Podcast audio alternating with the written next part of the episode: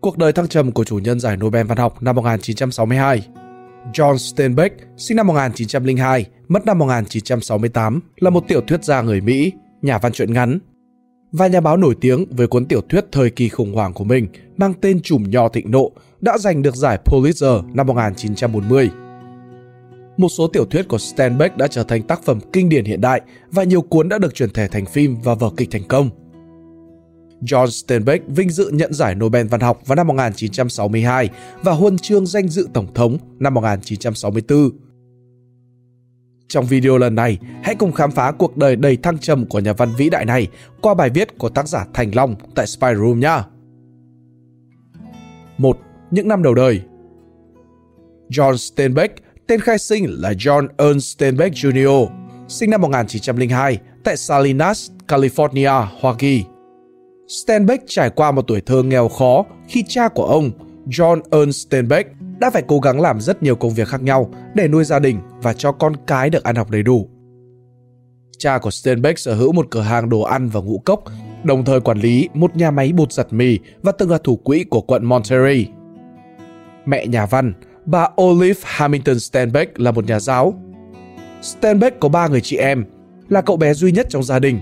Steinbeck đã phần nào hư hỏng và được nuông chiều bởi mẹ người cha thấm nhuần sâu sắc vào con cái của mình và dạy chúng về nông nghiệp và cách chăm sóc động vật. Gia đình nuôi gà và lợn và sở hữu một con bò và một con ngựa Shetland. Con ngựa yêu quý tên là Jill sẽ trở thành nguồn cảm hứng cho một câu chuyện sau này của Steinbeck, The Red Pony. Nhà văn sớm thừa hưởng tình yêu và niềm đam mê với văn học nghệ thuật từ mẹ. Ngay từ khi còn nhỏ, Steinbeck đã được truyền cảm hứng mạnh mẽ từ những tác phẩm nghệ thuật Hy Lạp cổ, kinh thánh hay nhiều tác phẩm văn học đương đại nổi tiếng như là Tội ác và hình phạt thiên đường đã mất. Đồng thời Steinbeck gắn liền với cả đời sống của người lao động. Mùa hè nào ông cũng tới làm việc cho các trại chăn nuôi ở địa phương, sát cánh cùng các công nhân là người nhập cư. Nhờ đó, nhà văn tương lai sớm nhận thức được những cái khía cạnh khắc nghiệt của cuộc sống di cư và mặt tối của bản chất con người. Điều này xuất hiện xuyên suốt các tác phẩm văn học của ông, tiêu biểu như là trong Của chuột và người. Cậu bé Steinbeck có một tuổi thơ bình yên khi lớn lên cùng ba chị em gái và dần hình thành một niềm yêu thương với quê hương của mình, vùng thung lũng ở California. Điều ấy đóng góp rất nhiều đến tư duy nghệ thuật và phong cách nghệ thuật của Steinbeck. Từ năm 14 tuổi, ông vẫn thường ở một mình trong căn phòng nhỏ để sáng tác truyện và thơ, giải phóng tài năng văn học thiên bẩm của bản thân. Dù cuộc sống có êm đềm, nhưng do hoàn cảnh khó khăn của gia đình, ngay từ thời trung học, Steinbeck đã thường xuyên phải đi làm thêm để kiếm tiền. Năm 1919, ông bắt đầu theo học tại Đại học Stanford chủ yếu với mục đích làm hài lòng bố mẹ. Mặt khác, ông vẫn say sưa với niềm đam mê văn học và tận dụng những năm tháng sinh viên để bồi dưỡng khả năng viết lách. Giữa những thời gian ở Stanford, Steinbeck đã làm việc trên nhiều trại chăn nuôi ở California trong thời gian thu hoạch, sống giữa những nông trại lưu động. Từ kinh nghiệm này, ông đã viết về cuộc đời của những người lao động di cư California. Stanbeck sẵn sàng dành hàng giờ đồng hồ để nghe những câu chuyện từ các đồng nghiệp của mình – và đề nghị trả bất cứ ai kể cho ông một câu chuyện mà sau này anh có thể sử dụng ở trong một trong những cuốn sách của mình. Đến năm 1925, Stanbeck quyết định rời bỏ đại học. Ông rời đi mà không bao giờ hoàn thành bằng cấp của mình, sẵn sàng chuyển sang giai đoạn tiếp theo của cuộc đời mình. Trong khi nhiều nhà văn đầy tham vọng của thời đại ấy đến Paris để lấy cảm hứng, Stanbeck hướng tầm mắt về thành phố New York. 2. Cuộc sống ở New York sau khi làm việc cả mùa hè để kiếm tiền cho chuyến đi của mình, Steinbeck khởi hành đi New York vào tháng 11 năm 1925. Tại thành phố mới này, nhà văn làm nhiều công việc khác nhau, bao gồm cả công nhân xây dựng và phóng viên báo chí. Sở hữu sức trẻ và nguồn sáng tạo dồi dào, Steinbeck viết không rời tay, ông viết cả trong giờ làm việc của mình. Vận may tới khi ông được một biên tập viên khuyến khích gửi các câu chuyện của mình để xuất bản. Niềm hy vọng chẳng tồn tại lâu khi Steinbeck đến để gửi bản thảo của mình. Ông biết được người biên tập đã thôi việc tại nhà xuất bản đó. Các biên tập khác thậm chí còn từ chối liếc vào bản thảo của ông. Tức giận và chán nản bởi sự kiện lần này, Steinbeck từ bỏ giấc mơ trở thành một nhà văn ở thành phố New York. Ông đã kiếm được đường trở về nhà bằng cách làm việc ở trên tàu chở hàng và đến California vào mùa hè năm 1926. 3. Tạo được tiếng vang Steinbeck phải trải qua một khoảng thời gian chật vật trước khi tên tuổi của ông được biết đến nhiều hơn ở trên văn đàn. Trở về từ New York, Steinbeck tìm được một công việc làm người chăm sóc tại một nhà nghỉ ở Lake Tahoe, California. Trong suốt 2 năm năng suất, ông hoàn thành một bộ sưu tập truyện ngắn và cuốn tiểu thuyết đầu tiên của mình, Chia cúp vàng. Sau nhiều lần bị từ chối, các tác phẩm này cuối cùng cũng đã được một nhà xuất bản chọn vào năm 1929. Steinbeck đã làm một số công việc để hỗ trợ bản thân khi tiếp tục viết thường xuyên nhất có thể.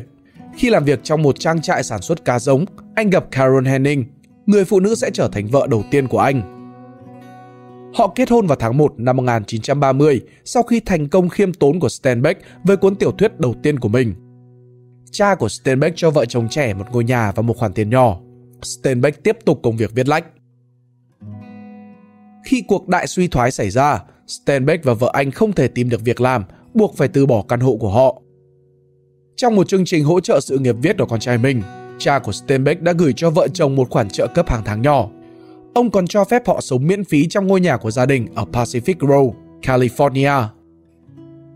Năm 1930, Steinbeck gặp nhà hải sinh vật học Ed Rickett, một người am hiểu nhiều lĩnh vực, từ môi sinh cho tới triết học, tới âm nhạc và nghệ thuật, là chủ phòng thí nghiệm sinh vật học ở Monterey.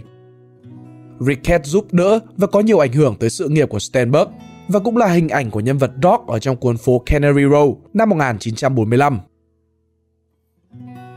4. Thành công gõ cửa Steinbeck tập trung vào viết lách, trong khi Carol phục vụ như là người đánh máy và biên tập của chồng. Năm 1932, nhà văn xuất bản cuốn tiểu thuyết thứ hai của ông mang tên Gửi vị thượng đế không quen biết, To a God Unknown, một tác phẩm mà Steinbeck biết rằng nó sẽ thất bại. Sau khi xuất bản một số chuyện nhưng mà không được chú ý, Steinbeck bắt đầu nổi tiếng nhờ cuốn Tortilla Flat năm 1935, viết về một nhóm dân quê ở Monterey sau Thế chiến thứ nhất sống bên lề của xã hội. Năm 1933, mẹ ông đột quỵ nặng, buộc ông cùng vợ phải chuyển về nhà của cha mẹ đẻ ở Salinas để chăm sóc. Trong khi ngồi cạnh giường của mẹ mình, Steinbeck đã bắt tay viết những gì trở thành một trong những tác phẩm nổi tiếng nhất của ông, The Red Pony, được xuất bản lần đầu tiên dưới dạng truyện ngắn và sau đó được mở rộng thành tiểu thuyết. Cùng với sự khởi sắc ở trong sự nghiệp, tình hình tài chính của ông cũng được cải thiện đáng kể. Nếu như trước đây, nhà văn chỉ kiếm được 35 USD mỗi tuần, thì tới nay, với hợp đồng ký kết chuyển thể tác phẩm thành phim, Steinbeck ẵm về tay tới hàng nghìn USD. The Red Pony ra đời, đánh dấu cột mốc quan trọng trong sự nghiệp văn chương của Steinbeck. Cùng với đó, một chuyện xuất sắc của nhà văn có tên là Of Mice and Men, của chuột và người, cũng được phát hành, mang lại cho ông những thành công vang dội. Năm 1937, giữa thời kỳ đại suy thoái của nước Mỹ, Của chuột và người là bức tranh phản ánh chân thực số phận nghiệt ngã của những người lao động nghèo khổ dưới đáy của xã hội trong cuộc khủng hoảng kinh tế. Những người này đầy mái đó, bám víu vào hy vọng lé loi để tiếp tục sống, tiếp tục hy vọng, để rồi lại tuyệt vọng khi giấc mơ của họ vỡ vụn tan tành. Mình biết đến John Steinbeck qua Của chuột và người, một thiên truyện ngắn với tâm bìa cứng của nhã nam cực đẹp, chỉ dài hơn trăm trang nhưng cảm xúc thì lại vô bờ và mình phát mê cái lối hành văn của Steinbeck. Cũng vì thế mà thời gian tới, mình quyết định sẽ đọc thêm kiệt tác chùm nho tịnh nộ của ông. Các bạn hãy tự tìm đọc và cảm nhận nhé. 5. Giải Pulitzer và Nobel văn học Tác phẩm gắn liền với cả tên tuổi của Steinbeck mang tên Chùm nho thịnh nộ được xem là kiệt tác trong sự nghiệp sáng tác của nhà văn và là một phần của kinh điển văn học Mỹ đương đại. Tác phẩm này đã bán được 15 triệu bản sau 80 năm kể từ ngày nó được xuất bản lần đầu tiên vào năm 1939. Cuốn tiểu thuyết gồm 30 chương, phản ánh những biến đổi sâu sắc trong nông thôn của nước Mỹ giai đoạn đầu thế kỷ 20 dưới ảnh hưởng mạnh mẽ của cuộc công nghiệp hóa. Dù chỉ phản ánh một giai đoạn ngắn ngủi trong lịch sử Mỹ và trên địa điểm cụ thể là bang California, nhưng ý nghĩa của tác phẩm đã vượt xa hơn khi mang ý nghĩa của một sử thi bi kịch về nhân dân Mỹ. Chùm nho thịnh nộ đã trở thành tiếng kêu cứu khẩn thiết của nhân dân lao động bị thất nghiệp – sống trong những căn lều lụp sụp trên khắp đất nước. Mặc dù có sức lao động phi thường và biết hy vọng vào tương lai, nhưng cuộc đời của họ đang ngày càng lấn sâu hơn vào con đường khổ ải. Tuy nhiên, chùm nho thịnh nộ không chỉ chân thực phản ánh sự tan khốc của một thời kỳ lịch sử Mỹ quốc, mà còn chú trọng trình bày tình cảm đối với quê hương, sự lưu luyến đối với đất đai, tâm lý chống đối cách mạng công nghiệp, tình cảm đối với bộ máy quốc gia, cảnh sát và nhà ngục.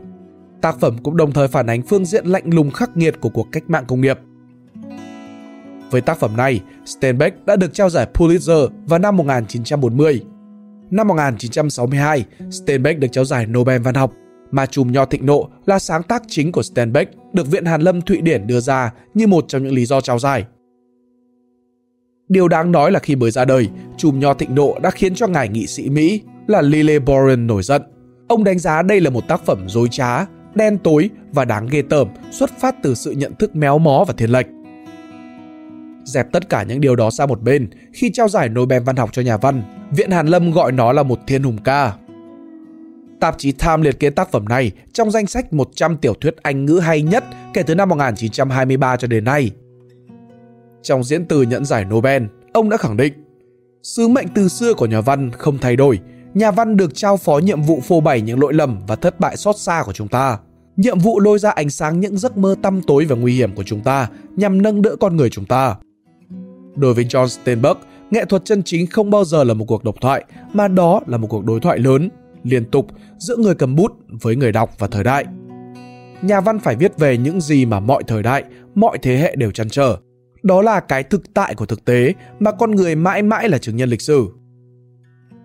Năm 1940, tác phẩm này đã được hãng 20th Century Fox chuyển thể thành phim và đạt được thành công vang dội khi đạt hai giải Oscar và được xếp trong 10 số phim hay nhất mọi thời đại của Mỹ.